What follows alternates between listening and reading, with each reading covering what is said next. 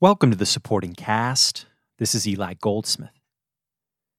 Patton Oswalt is an Emmy and Grammy award winning comedian, writer, actor, and producer. In this episode, Patton speaks about growing up in a military family in Northern Virginia before finding his way to an open mic night during a college summer and falling in love with the world of comedy.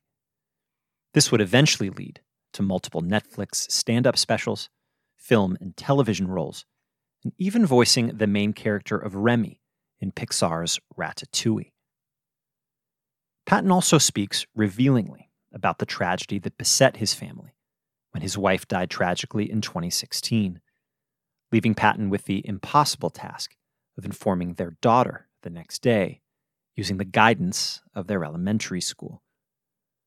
Patton describes not only the difficulty of this period, but also his daughter's resilience and his own rediscovery of joy. Patton Oswalt on comedy, grief, and fatherhood. This is the supporting cast.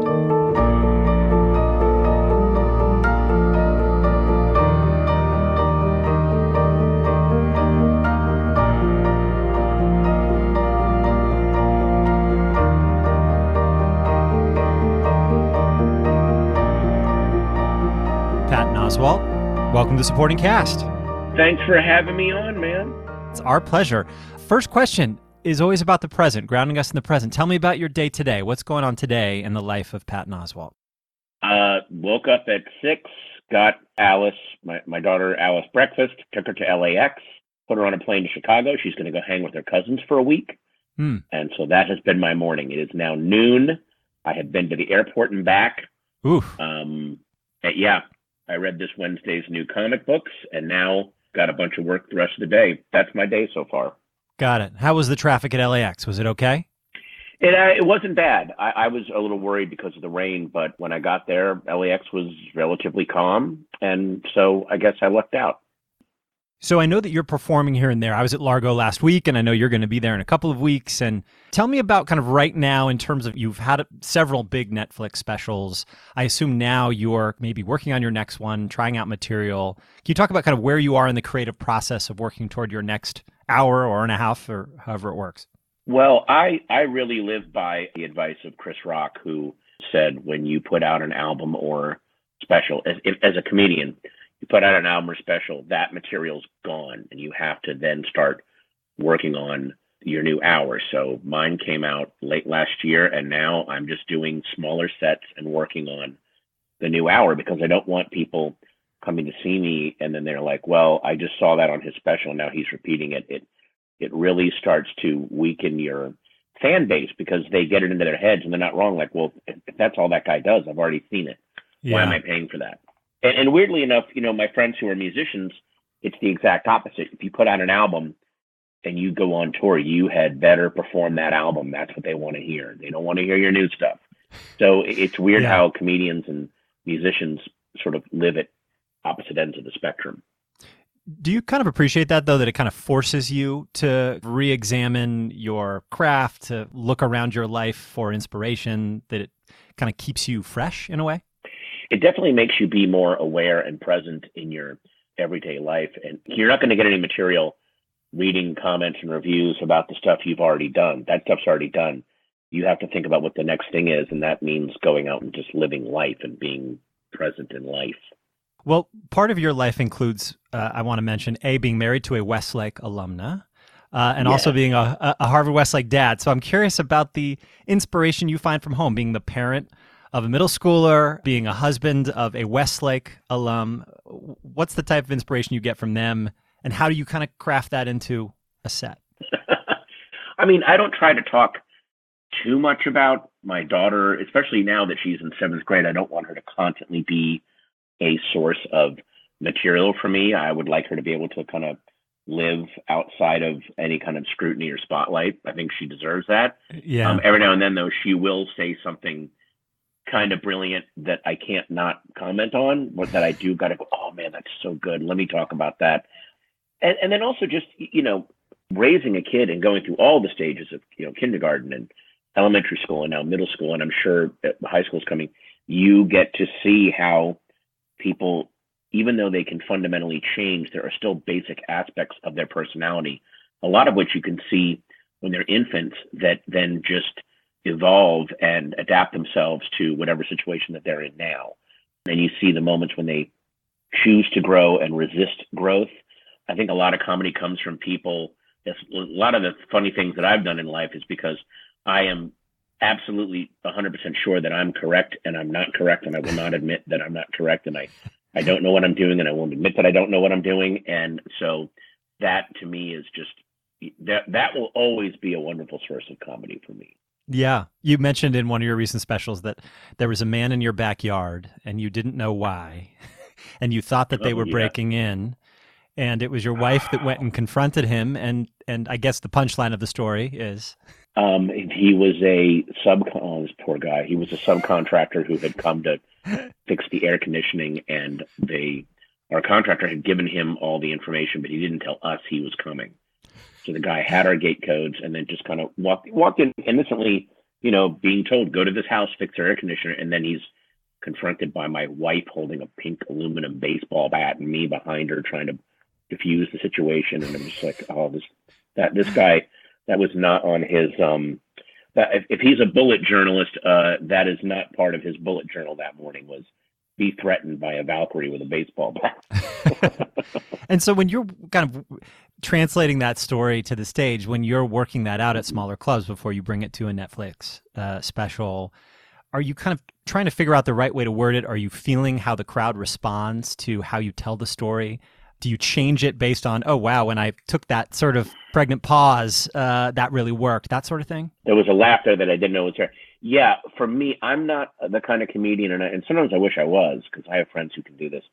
I'm not the kind of comedian who can sit down and write his stuff out and then perform it i have to go up night after night at little clubs and showcase nights at the comedy store and um, the improv and stuff like that and and and work it out kind of verbally because it has to sound it has to sound conversational and it has to sound inspirational, as if I'm getting the thought in the moment. That's the best way for me to perform it. And so I, it's it's hard for me sometimes to sit down and write jokes and then say the joke and then adjust it.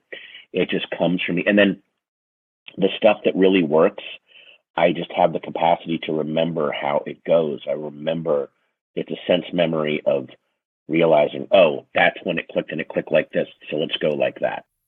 What about the kind of evolving tastes of the audience? And there's some people argue it's never been harder to be a comedian because as language evolves, certain language that you might have used 10 or 20 years ago is now, maybe for good reason, language that you shouldn't use today. How do you, as a comedian, sort of feel about that? And does that force you into a corner in good ways? Um, do you sometimes lament that you can't be as free with how you speak as you were? No, uh, having restrictions as a comedian is the best because the best comedians find brilliant ways around those restrictions and in mm. a hmm. way can get even darker and more edgier. and yeah. all this nonsense about it's really hard to be a comedian today. I'm sorry, I don't have any sympathy for you. Lenny Bruce used to get arrested. George Carlin used to get arrested. Richard right. Pryor, you know, got fired from Vegas. Like th- this is this is the best time to be doing comedy, just because there's like four or five things you can't. By the way, you can still say anything. You just got to find a, cl- a, clever way to say it. You mm. can't just the people that are that are angry about you can't say anything. It's like Michael Che gets away with brilliance every single week on SNL on on uh update. Yeah, there's podcasts that get away with amazing things because they're clever and brilliant in, in the way that they do it. So you know, people that are like, you can't say anything anymore. Well, be better at saying it. You could get away with. You can't believe what you could get away with. You're just not that talented. That's what you're angry about. yeah, and ultimately, we're all trying to be more empathetic to each other. And I mean, me who works yeah. at a school, our language evolves in a school because we're trying to be sensitive to the kids who, La- who have... language evolves period it has yeah. always evolved it will keep evolving stuff that you and i are saying now that we're not even thinking about will seem archaic or clunky or offensive down the road and you friggin' roll with it. That's the beauty of the English language. It constantly evolves. Were people angry during Shakespeare's time because he made up words like torture and eyeball and vomit that didn't exist until he made them up? They're like, well, I'm sorry, but in my day, we, that's not what we called eructation. Well, he just made up a really cool word called vomit and it works and we're going to use it. we're going to roll with that because it's good. It works. The word dropout didn't exist until the late 50s, and then the OED added it because they're like, that new word just did its job. Great, let's use it. Well, now that we're going back to you know Shakespeare's time and the origins of comedy, I want to get to your origins, Patton. Uh, you grew up a military brat, is that right? Yeah, Daddy was a Marine, moved around a lot when I was really little. But by the time I got to high school, this is actually astounding of him because he was a test pilot and he decided, well, he grew up very nomadic with his dad being in the army, and he was like, I don't want that life for my kids. I want them to actually be able to you know, put down roots and build a circle of friends and, you know, build a rep wherever they're growing up. So he took a desk job in DC and stopped being a test pilot so that we could have a good, a normal, a relatively normal upbringing. And, you know, that was amazing. And you, Patton, you are named after General Patton. Is that right? Yeah. My, my dad had high hopes. Did you ever consider going into the military and follow, I guess, your father and no, your grandfather's and, and, and footsteps? my grandfather went into the military because it was a way out of his life. He was, you know, growing up poor in Ohio, and it was a way that it got him the world. So because it rescued him, he thought of the military as a gift to my dad. My dad, having done three tours in Vietnam, saw for him the military was an onus and kind of a curse and kind of a trap.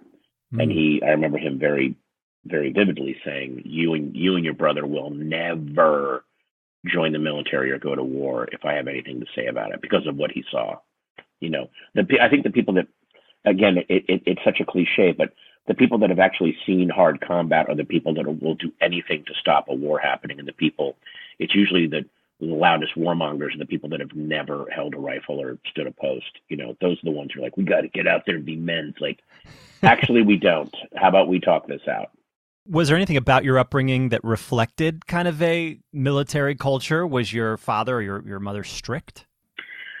They were as strict as parents could be in the 70s and 80s, but unfortunately, it was also that time of, I don't even say unfortunately, but they were trying to adjust to that was the era of free to be you and me and Dr. Spock and, you know, be more open with your kids. So, yeah, there was some strictness to them. I mean, they were very square people, but I appreciate them being square because they gave me that nice quiet foundation. Whereas a lot of my friends who had the groovy hippie parents now have grown up to be squares because they are recreating a childhood that they never had, which mm. is stability. And you know, they had fun parents, but but fun parents can be kind of scary.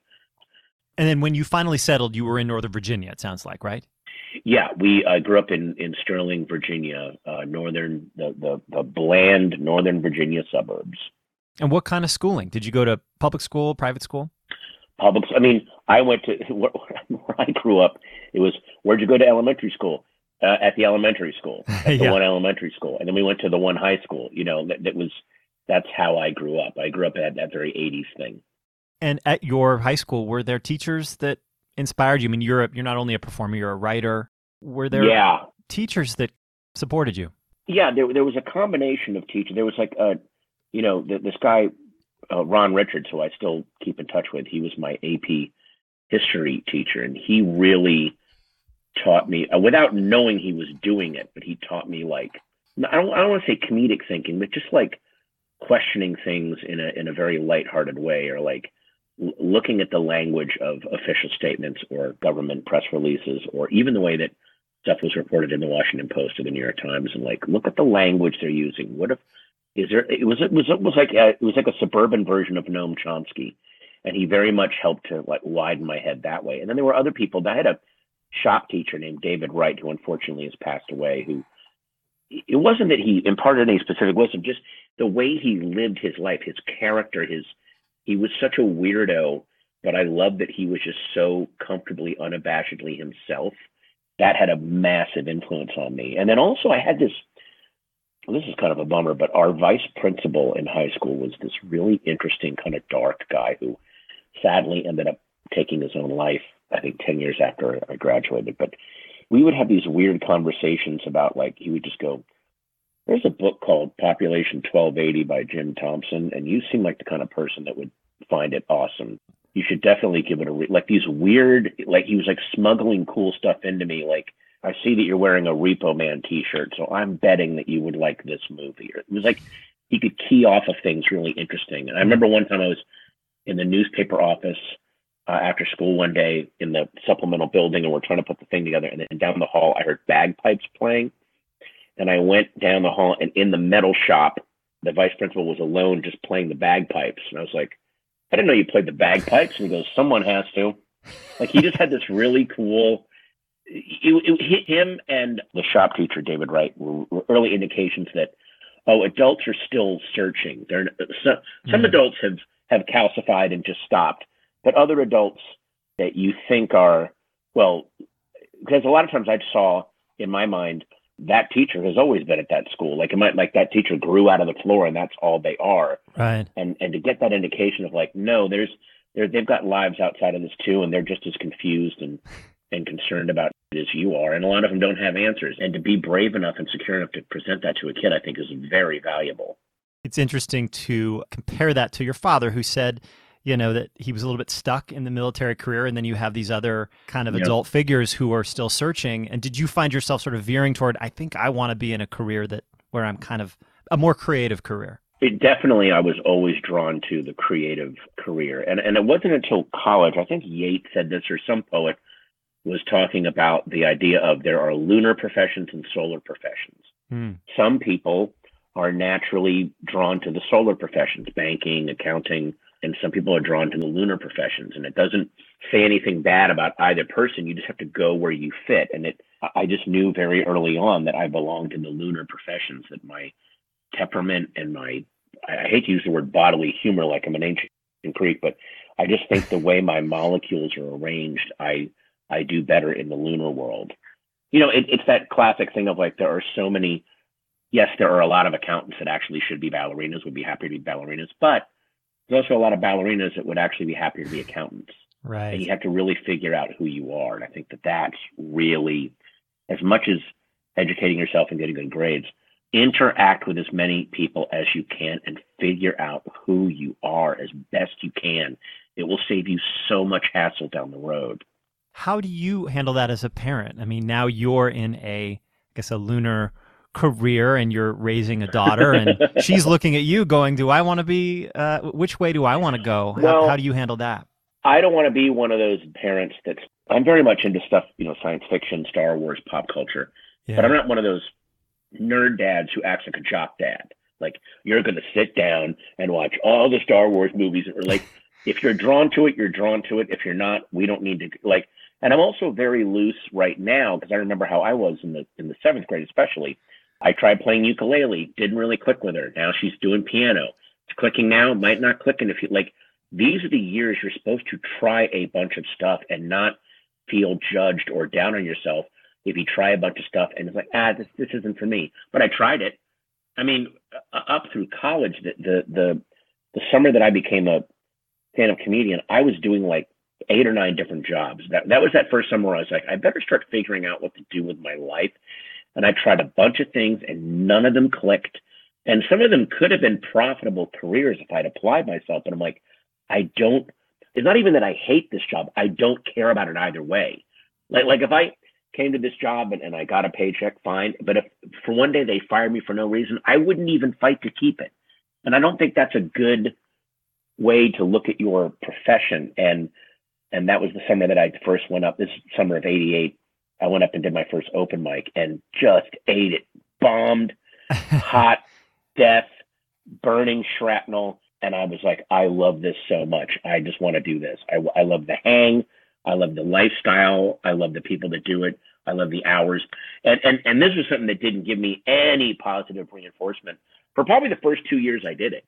And really? I just kept coming back. So I'm like, well, this is for me. And what gave you the confidence, I guess, outside of the open mics? Had you been a, a, funny guy in high school? Did you like the feedback of the laughter of your friends or people in the class? Yeah, I mean, but I wasn't the class clown. I, I, yeah. I always don't like the term the class clown. There's never a class clown. There's a there's a comedy clique. There's a always a chunk of kids. For some reason, they just respond to comedy. And my group, my peer group, my little gang was we could recite Monty Python and we could mm. recite Sam Kinison or Robin Williams and old SNL sketches and do like we were just in that was our thing. And I was the one guy dumb enough to make it a vocation. So there you go.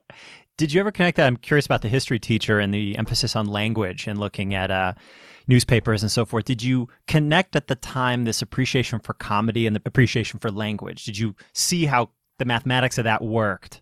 Not at the time. It wasn't. Again, it, it, it was hard to connect at the time because I was just a fan of comedy. Yeah. I was just downloading it. I wasn't uploading it into the world.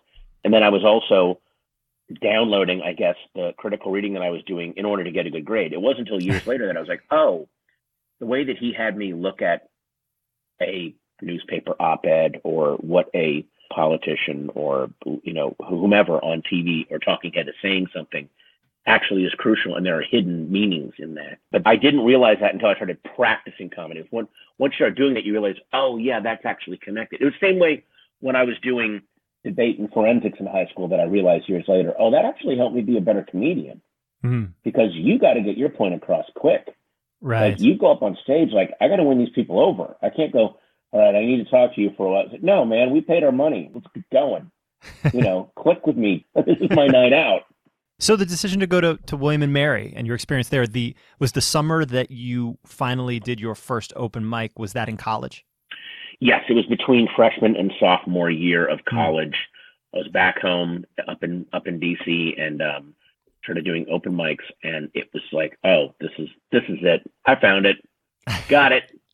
You know it when you find it. But again, that's why I always encourage people try as many different things as you can and be totally cool about Tried it, not for me. Tried it, not for me. But when you find something you like, you then you do have to apply yourself, but don't apply yourself for the sake of applying yourself. Because like, well, I started this, I got to finish it. Like sometimes you start something and you know immediately, like, oh, this okay, not for me, and that's fine. Because I just I've just seen a lot of people. I've met a lot of people that they clearly started something in sixth or seventh grade, and their parents just go, okay, that's it, and, and you stay with this, and they didn't let them like do a bunch of things. And I, I'm not that I'm not that worried if my daughter's kind of just casting around because she's trying to figure out what's your thing. And a lot of times you don't find your thing immediately. No. And seventh grade, middle school is the time to do that. You know, I mean, you, yeah, could, you could say your exactly. whole life is the time to do that, but seventh well, grade. Well, by the particular. way, your whole life also can be time to do that. There's people that don't yeah. figure out what the hell they want to do until they're in their fifties. yeah. So you know, you're allowed to you're allowed to try different things, and you're also allowed to politely go, gave it a run, Gave it my best, not for me.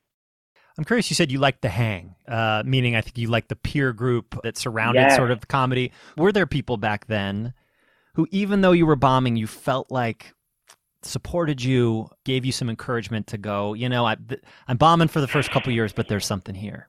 Yeah, I mean, when I started out, it was it was like um, this guy Blaine Capatch, who I'm still really good friends with, um, who I was roommates with in San Francisco years later another guy named Mark Voice, who I was roommates with in Baltimore. They had like the best attitude about this is what we do. This is, you know, comedy. We're in it. I remember one time I was we're, we're waiting to go on at an open mic on a Tuesday. It was way past midnight, and I looked over Mark. And I'm like, "Hey, what time is it, man?" He goes, "It's a million o'clock." And it was, it was a million o'clock. That is how we were going to wait that long to get on stage. Also, remember like Dave Chappelle was hanging out. He was 14. His first open mic was the same night as my first open mic. Really? So we, um, yeah. So it was that kind of like, oh, they're all, and people who had like the right attitude about comedy, which wasn't, I want to get a clean five, go on the Tonight Show, and then get a sitcom. They're like, no, no, I want to just do this. I want to be the best at this. So you and Chappelle were on the same stage the same night? Yeah. Yeah. Wow. Garvin's Comedy Club in 1988. Wow. And what was your impression of him then? Did he have a smoother start than you? He he looked like he had been doing comedy for 30 years. He was 14 years old. He was so yeah. solid. Just it was one of those things like and I just I was not in the business and even then I was like, well that guy's going to be a huge star. yeah. So in college, what did you study and were there professors there? What in terms of your academic experience, was there anything influential to you at William and Mary? College was a little weird for me well, this might be some bad advice for kids that are going to college. college for me got a little difficult because by the time sophomore year ended, I just knew I wanted to be a comedian. That's all I wanted to do. And my weekends were spent. Everyone's like, your college experience must be crazy. It's like, uh, no, I went to classes during the week, and then Friday afternoon, I'd get in my car and go out and do a gig, or you know, go to a club over the weekend and try to um, get stage time. That's kind of all I cared about. So there was a lot of um, like I knew I had that I know what I want to do. And there were even some advisors at my college that were like, you should be enjoying your college years and hanging out. I'm like, no, no, no. My my enjoyment comes from driving six hours down to Raleigh, North Carolina to go to Charlie Goodnight's and and and hope maybe get on. And even if I don't get on, I'm, I'm going to watch the show and I'm going to either learn what I love or learn what I never want to do. Both of those are valuable. And so after college, did you spend a, a, lot of time traveling the country or did you settle somewhere and kind of cut your teeth in a in a big market somewhere? I moved to Baltimore and then I realized, wait a minute, I need to move west because the comedy scene out there was dying. So from probably November of 91 until May of 92, I moved back in with my parents, spent no money, just saved up every dime I could. And then in May, I drove across country to San Francisco. I had saved up like 700 bucks. And I drove across country. And right before I got to San in Truckee, my water pump dropped out of my car. And it cost me 700 bucks to repair it. So I pulled into San Francisco broke. And I spent a couple years sleeping on couches and floors but at the time, and this isn't how San Francisco is now, but in 1992, you could live in San Francisco really cheap, and you mm. could go on stage every night, every night. And the comedy scene there was probably thriving in the early 90s. Is that right? Oh, it was, in the early 90s, it was amazing. And, and the people that were coming through, Janeane Garofalo, Margaret Cho, Dana Gould, Greg Proops, Brian Posehn, who I became roommates with, all these people that just became an even better peer group because I had gotten very good at doing comedy, you know, road style. I could do it was very hacky, but I knew how to win over an audience. But in San Francisco, you really had to have some genuinely original content. And the fact that I had to like I remember I like tore all the pages out of my notebook after my first night in San Francisco and said I'm gonna start from zero now. Because none of this road stuff's gonna fly here. When you're watching other comedians every night, is it hard not to sort of I don't want to use steal, but to be kind of influenced by other people's style uh, while still trying to kind of maintain your own voice? I'm more worried. I'm not so much worried about stealing material. I'm worried about aping someone else's vocal mannerisms and inflections right. because when somebody really, really has a way of talking, that will start to infect how you speak on stage. There have been people on my way up, you know, people like Dana Gould and, and Dave Attell, especially. I had to like, oh God, I got to really not talk like that person, you know my material has always been kind of very personal, so it's not like I'm worried about stealing a joke. I'm more like, how am I going to tell this story and make it click? Uh, and, and how do I keep it in my voice? Were there people in the San Francisco scene that you feel like were mentors to you or influential to you on a kind of deeper level? At that point, it wasn't so much that I had mentors anymore. I had a group of friends that I hung out with all the time, and we would just bounce jokes off each other, and it would make us funnier. So it wasn't like I had an older mentor going, "Here is the way." I had something even better. I had a peer group that were all everyone was willing to call each other. On if you would do a joke and it just wasn't good, they're like, "What? What are you doing? What are you doing?" That is so valuable to have people that will call you out when you're being lazy. The first time I feel like I heard your name was I was watching Robin Williams on Inside the Actor Studio, and I believe hmm. he said your name. Oh uh, my lord! I I believe so, I, and I could be wrong. Um, and he's a San Francisco comedian. That's why it clung to mind. I don't oh, know if yeah. he was someone that would would dip into the San Francisco scene every once in a while. Oh, he would then. show up and do surprise sets, and it was always incredible. He would just drop yeah. in and just start talking about whatever was on his mind, and and it was just he was a fascinating guy. That's he's one of those guys that I will always miss. Like he's one of those guys. He's up there in, in, my mind with people like Bill Hicks and and Molly Has- Haskins, Molly Haskell, Molly Ivins. Oh my God, where I'm like, uh, an event will happen now. I'm like, well, what would they have thought of this? Why aren't they here to write about this? Yeah, you know, I would love to get their take on the world now. It would be really fascinating. And so after San Francisco, you migrated down to LA, or did were there other stops in between? No, after San Francisco, I was there from 92 to 93. No, 92 to 95. And then I got a job writing on a sketch show called Mad TV. And that brought me down to LA because unfortunately, ah. by that point, most of the comedy clubs in San Francisco had closed. There was a huge comedy boom in the mid 80s. And I got into comedy in the late 80s as the boom was ending. So by the time I started going, everything was closing and I had to keep move, move, move, move. It brought me down to LA. And when did the voice acting start? I mean, you are maybe best known. You were the voice of Remy in Ratatouille, which was a gigantic hit. I can't re- remember. I mean, I think it was I was doing sets in LA, and I do. I don't do impressions, but I do voices, character stuff, and someone heard me went, "Hey, we'll bring you in for this." And then once you do one voice acting job, it's a very small connected world, and then you just start getting more and more jobs.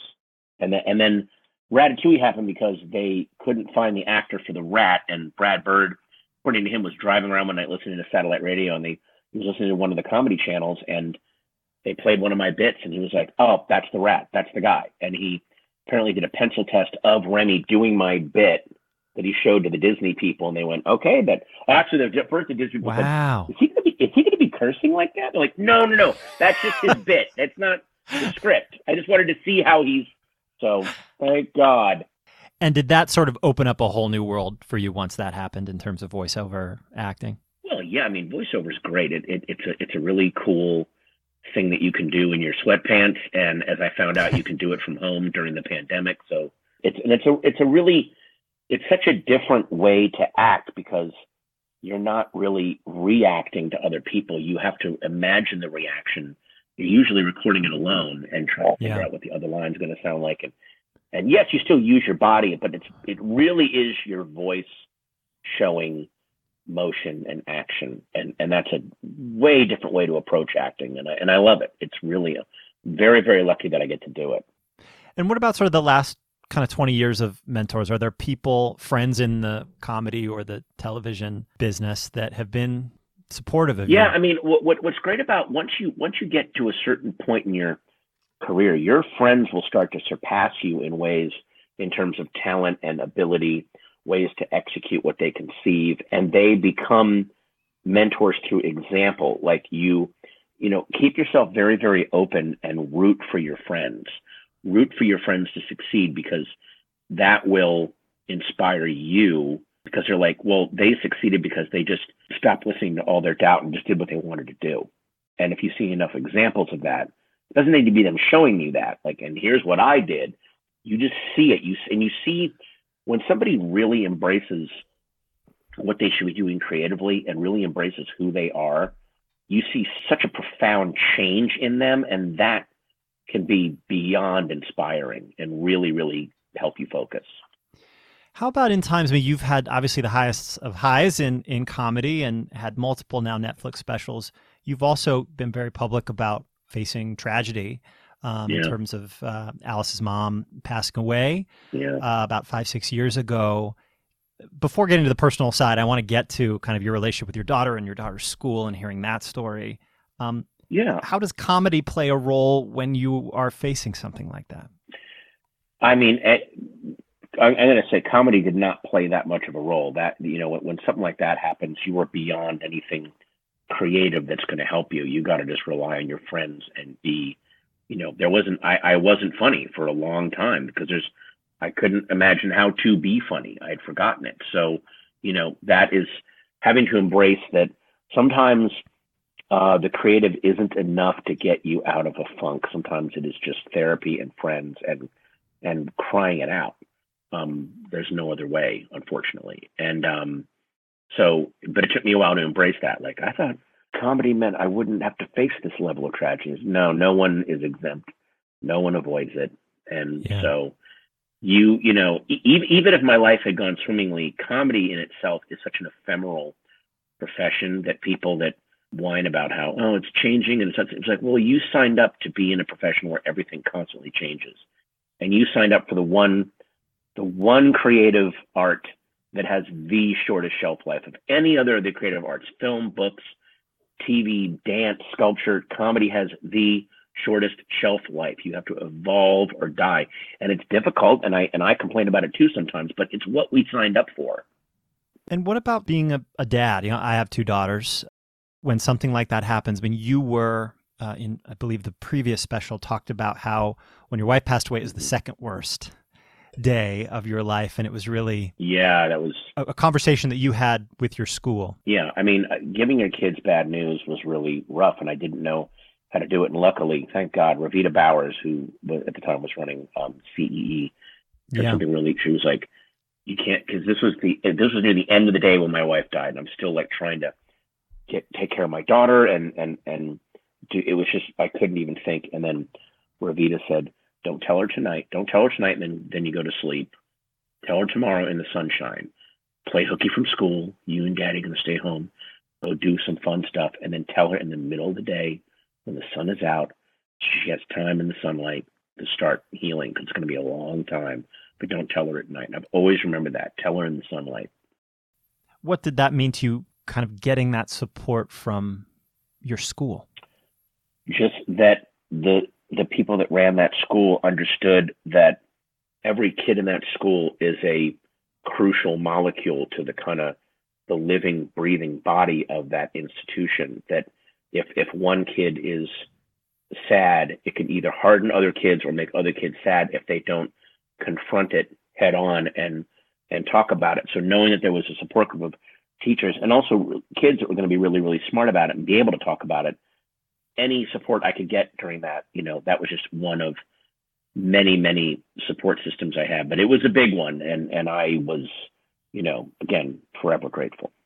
I was also touched that your your daughter said, you know, you don't have to go to school on Monday, and she said, "Daddy, I want to go to school on Monday." Well, yeah, that was one of the things I heard from a grief counselor was you have to let them lead the way, and I could tell right away.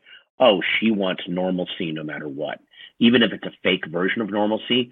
In a normal world where her mom hadn't died, she'd be going to school on Monday morning. So that's what we're going to do. I hadn't slept in four days, but I took her to school on Monday morning. Good, good. Uh, the other thing I I found touching from one of your recent specials is that after that happened, you said you'd sort of resigned to um, kind of living in the gray, that you were going mm-hmm. to kind of raise your daughter and experience the joy and adventure of life through her. And it kind of resigned right. yourself to the fact that, that you wouldn't necessarily experience it again yourself. yeah, I mean, but I had talked to some other people who had lost spouses, and I didn't believe at the time. They're like, "Yeah, right now you just have to survive, and that there's nothing wrong with that." but you will experience joy again. You just don't know where it's going to come from, and you don't know how slow or how fast it will come. And if you see love, run at it. So, you know, that's what I did. Yeah. I love the line you said, I met this poem of a woman. Poem of a woman. Yeah. That was Meredith. That's Meredith. That's still Meredith. So, yeah. Yeah. Who is a Westlake alumna. Former Westlake. Yeah, exactly. Former Westlake. Yeah, exactly. And t- so tell me about her. And does your wife talk about Westlake in terms of being an all girls school? Did you think about an all girls school for your daughter? No, we I, I we definitely wanted the co-ed experience. We didn't want it to be just girls. And she's very gregarious. She likes meeting all kinds of people. So I think for Meredith, it's kind of surreal because she goes, I went here as a little kid and now here's the campus again and it's gigantic and you know, there's, it's so much more expanded. So yeah, yeah, it's pretty amazing. You should have her on, an, on another, on an episode down the line. Yeah. Talk about Westlake. Yeah. Exactly. That'd be really interesting. Yeah. Yeah. And so talk about what you're kind of working on today. I, I just read that you are going to be in a Ghostbusters sequel. Is that right?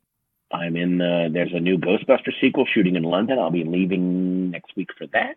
Wow. And then there's other things that I can't, that everything's amorphous right now. So I can't talk about things when they're still being formed. You know how that is? I do. I do. Before we go, yeah, sure. there are uh, a few standard questions as part of the supporting cast. They relate sure. to Los Angeles.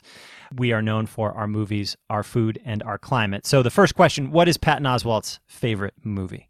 That changes day to day, but today my favorite movie is Alex Cox's Repo Man. I mentioned that earlier. Repo Man was a little movie shot in LA in 84. Very bizarre little movie that absolutely should not work, and it works so beautifully. Um, oh, also, um, the other day, uh, I we, we showed Alice the 1976 film Bad News Bears for the first time, and hmm. I've seen that movie at least 20 times. I had forgotten how absolutely brilliant that movie hmm. is. One of the best movies ever made. Bad News Bears, 1976. What's your favorite meal in LA? Oh, could be a restaurant, could be something at home that you love. Yeah, I know, I know. Wait a second. Oh, that is a lot. My favorite meal in LA are the the migas, the scrambled egg tacos at Foursquare in Los Feliz. Ah. They are it's perfect. I could eat breakfast almost every meal. So that's and if and if I want to splurge and go really really crazy, it's Providence on Melrose. Oh yeah, one of the best restaurants in the country. What's your favorite place in LA? the new Beverly Cinema at the corner of Beverly and La Brea. I spent every night there, probably from 1995 until 2000. I still go back. Little rep theater, now owned by Quentin Tarantino, shows the best double features on the planet. Mm. So good. Last question. You are the parent of a daughter. I am, as I mentioned, the parent of two daughters. I have a uh, oh. almost four and a half year old and an almost two year old, um, oh. so littler. Uh, last question I always ask is what's your best parenting advice? And it can relate to kind of confronting grief and tragedy, or it can just be be general. My best parenting advice is, and is going to sound very, very general and amorphous and unhelpful. Try to be delighted with all of it. And, and especially because what you get to, what you're going to get to see because there's such a thing as epigenetics where you implant on your kids whether you want to or not you are going to get to see someone doing a rerun uh, a retake of something you did when you were little and you're like oh th- this is a, and and you're just there not to go don't do this just go i know what you're going through because i went through this version of the same thing let me tell you how i handled it and if you handled it badly be honest about how you handled it badly because it gives them the freedom to go you can screw up every now and then it's okay you'll learn from it and you'll you'll roll with it rather than make everything everything seem like this do or die test that's no way to go through life so you know be delighted and teach them delight and talking about how you screwed it up can sometimes make people laugh. Exactly. My bread and butter. Patton Oswalt, thank you so much. This was a delight. Uh, thanks for joining the supporting cast. You're very welcome. Thank you. Thanks for having me on, man.